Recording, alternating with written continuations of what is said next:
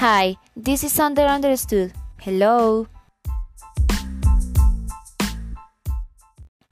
Hello, I'm Karen from Under Understood, and today I will talking about Eric Hobsbawm, Age of Revolution, 1789 and 1848. So, in the Age of Revolution, Hobsbawm argues that between 1789 and 1848, two revolutions together changed the course of European history. He claims that the Industrial Revolution and the French Revolution that started in 1789 created economic, political, and social conditions that allowed capitalism and political liberalism to spread from northwestern Europe and transform the world at large.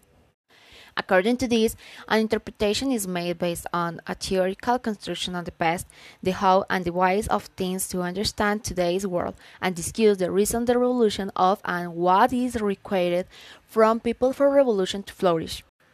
As well, Hobsbawm analyzes the various ways that the contemporary life owes to the developments of the most important events for humanity, including industry, the middle class, scientists, engineers, journalism, ideology, and the proletarian, all as one society.